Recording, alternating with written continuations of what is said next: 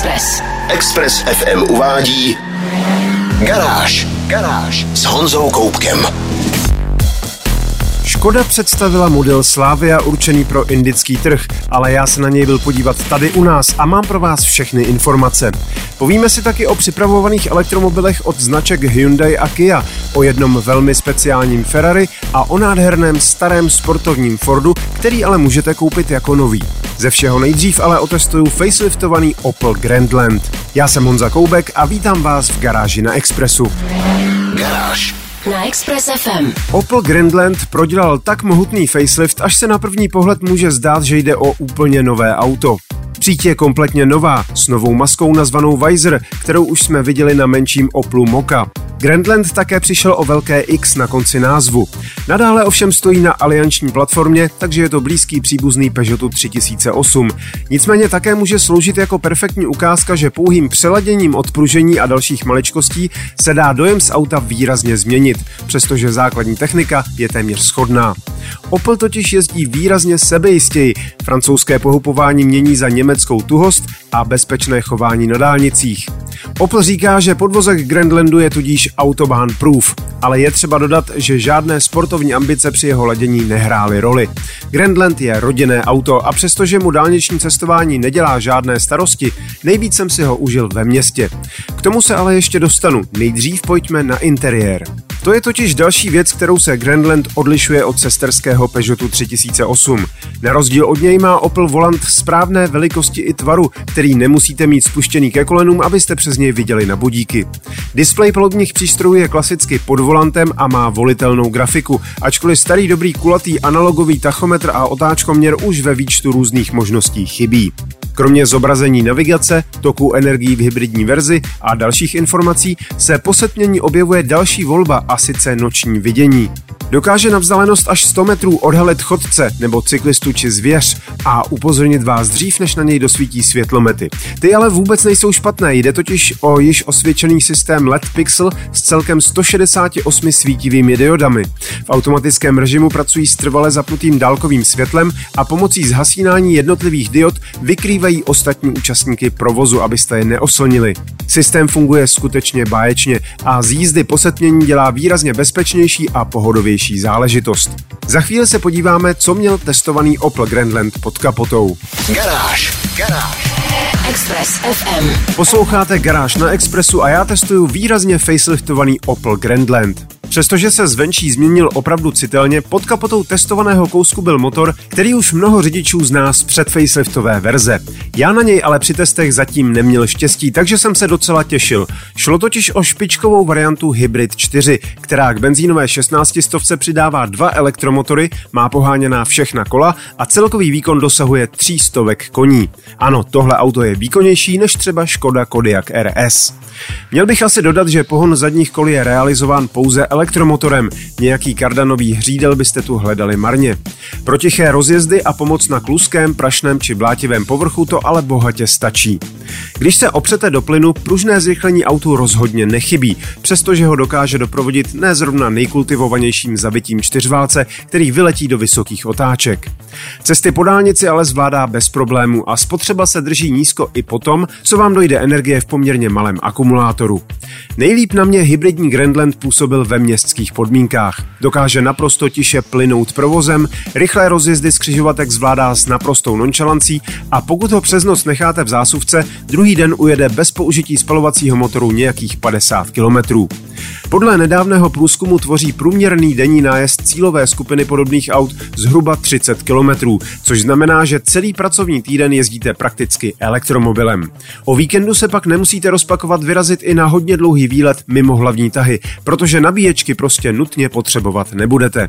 Mimochodem, když už jsem u toho, rychlo nabíjení stejnosměrným proudem tohle auto neumí. U akumulátoru s poměrně nízkou kapacitou by to bylo zbytečně komplikované.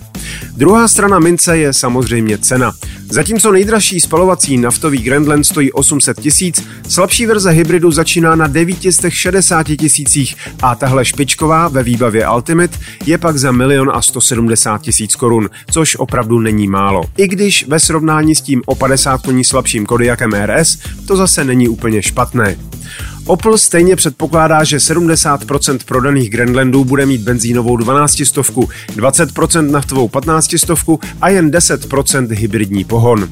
Další moje dojmy z týdenního testování uvidíte ve videu na www.garage.cz. Garážové novinky na Express FM. Abyste si mohli koupit plnokrevné Ferrari, potřebujete hodně peněz. Nejen na koupi samotnou, ale také na údržbu a servis. Jejichž ceny se pohybují v úplně jiných hladinách, než je běžný člověk zvyklý. Ještě daleko víc peněz ale potřebujete, když chcete Ferrari, které nikdo jiný nemá. Když ale ty peníze máte, jde to. Automobilka z Maranela má zvláštní divizi zvanou Special Project a vyhoví téměř každému vašemu přání. Samozřejmě pokud se bude shodovat s filozofií značky. Posledním kouskem, který vznikl na přímou zakázku zákazníka, je Ferrari BR20. Základem se stal v současnosti již nevyráběný model GTC 4 Lusso, který dostal spoustu prvků odkazujících na slavná Ferrari z 50. a 60. let, jmenovitě Ferrari 410 Super America a 500 Superfast.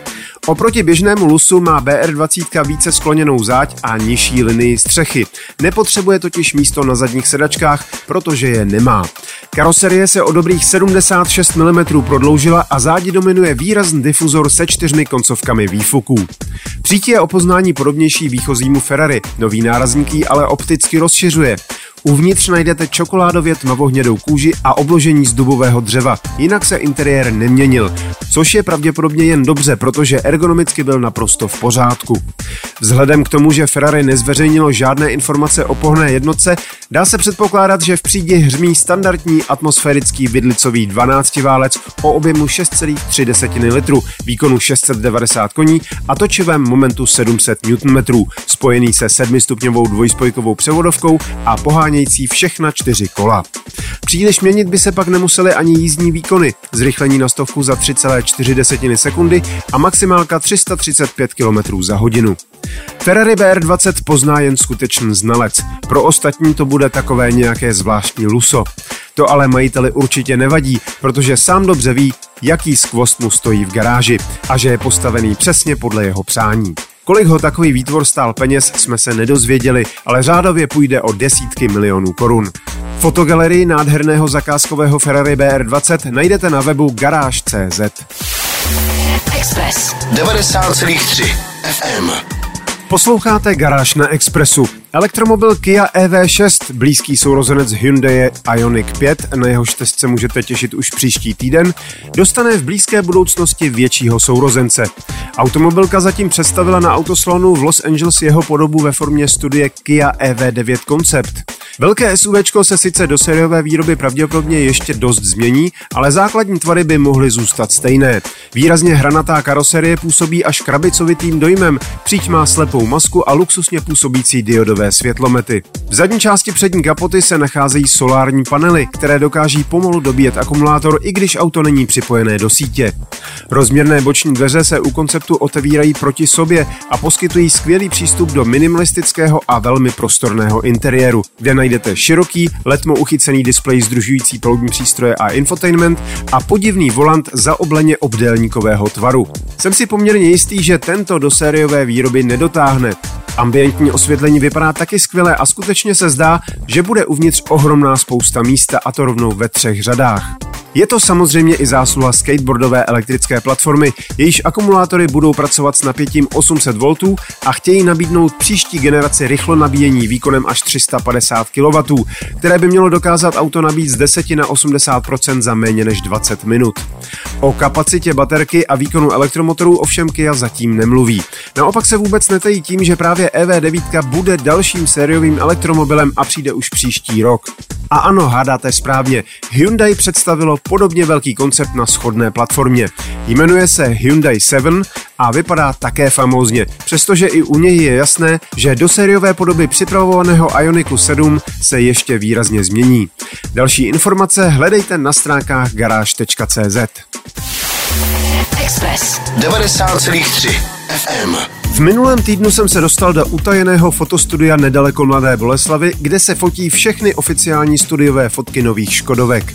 Díky tomu jsem se mohl podívat na nový model, který už možná nikdy neuvidím, pokud se tedy nevydám na výlet do Indie. Ano, řeč je o nové Škodě Slávia, druhém modelu škodováckého plánu India 2.0.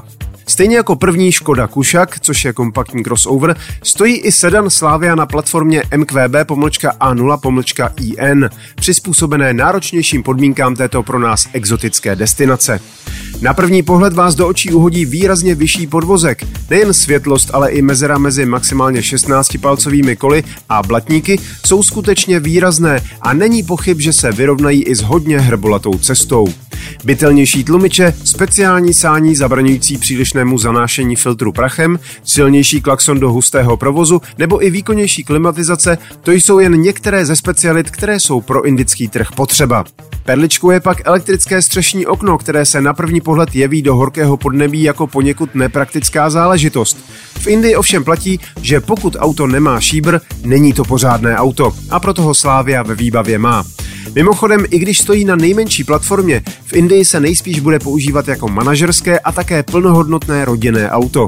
Má upravenou podlahu před zadními sedačkami, středový tunel je co nejvíce snížený, protože v Indii se často jezdí v plném obsazení. Pod kapotou bude buď základní litrový tříválec o výkonu 115 koní nebo 150 koňová 15 stovka. Na výběr je mezi manuální a automatickou převodovkou. Škoda Auto doufá, že bude se sláví úspěšná a bude moci postupně expandovat na okolní trhy, například do Nepálu či na Sri Lanku. Slávia je ale postavená tak bytelně, že by po drobných úpravách mohla mít úspěch třeba i na jihoamerických či severoafrických trzích. Více informací se dozvíte v mém článku a ve videu, které jsem pro vás natočil přímo ve fotoateliéru Škodovky. Hledejte na garáži.cz. Garáž na Express FM. Nadšení fanouškové motorismu si mi občas stěžují, že se pořád mluví jenom o hybridech a elektromobilech a na stará dobrá auta se zapomíná. Inu je to logické, automobilky musí hledět vpřed a snažit se splnit všechny plánované předpisy. Občas se ale objeví auto podle starého receptu třeba proto, že je skutečně staré a jen upravené pro moderní dobu. Říká se jim resto mody a všichni pravověrní autaři, že hrající na elektromobily, mají teď šanci se ukázat a vysolit své těžce vydělané peníze za něco opravdu pořádného. A pozor, nebudu tu mluvit o nějakém Eaglu nebo Singru za desítky milionů, i když úplně levné to taky nebude. Britská společnost MST Cars se totiž rozhodla, že vzkřísí jednoho z nejslavnějších rychlých Fordů všech dob, legendárního Escorta první generace. Umí tedy postavit i hranatější druhou generaci, ale osobně tíhnu k té starší, mimo jiné i proto, že jsem s několika kousky měl to štěstí jezdit. MST Cars připravuje hned několik způsobů, kterými se starý Escort dá vzkřísit. Cestovní verze Fast Road and Touring má kompletní čalounění, rádio a povolení k provozu na veřejných komunikacích. Nad stavbou je pak verze Fast Road and Track s bezpečnostním vyrámováním a homologovanými závodními sedačkami pro občasné výlety na okruhy. Následují pak ryze závodní varianty pro vrchařské závody a pro rally skupiny 4, tedy kategorii historických vozů. Poslední dvě jmenované už logicky na silnici nemůžou. Nafouklé blatníky, krásná osmipaprsková kola Minilight, vícebodové bezpečnostní pásy, jadrný výfukový systém Simpson a především perfektně vyladěné motory o objemu 2,5 a 2,8 litru a výkonu od 200 do 380 koní. Zní to prostě jak z pohádky. Pokud se vám těch 200 koní nezdá jako úplně hodně, dodám jen, že Escort váží pouze kolem 960 kg. Manuální 5 a 6 kvalt může vystřídat závodní sekvenční převodovka a i spousta dalších detailů se řídí přesně podle přání zákazníka. Ceny pak začínají v přepočtu okolo 2,5 milionu. A určitě nebude problém se dostat přes 3 miliony, stačí se trochu zasnít. Zájemců o takovouto retro nádheru není málo. Výrobce momentálně udává roční čekací lhuty. Tak třeba pod příští stromeček? Fotky famozního eskortu a další info najdete na webu garáž.cz. Garáž Na Express FM. To bylo z dnešní garáže na Expressu všechno. Videa a fotky k dnešním novinkám, stejně jako další nálož informací z motoristické branže, najdete jako tradičně na www.garage.cz. Najdete tam i moje video o mohutně faceliftovaném Oplu Grandland se špičkovým hybridním pohonem. Zvu vás také na svůj YouTubeový kanál Meziplyn, kde najdete moje vlogy a taky nový podcast o autech, který natáčíme každý týden s dlouholetým kolegou a kamarádem Honzou Červenkou. Díky za pozornost, mějte se báječně, buďte zdraví, jezděte rozumně a na Expressu naslyšenou zase za týden. Garáž na 90,3 FM.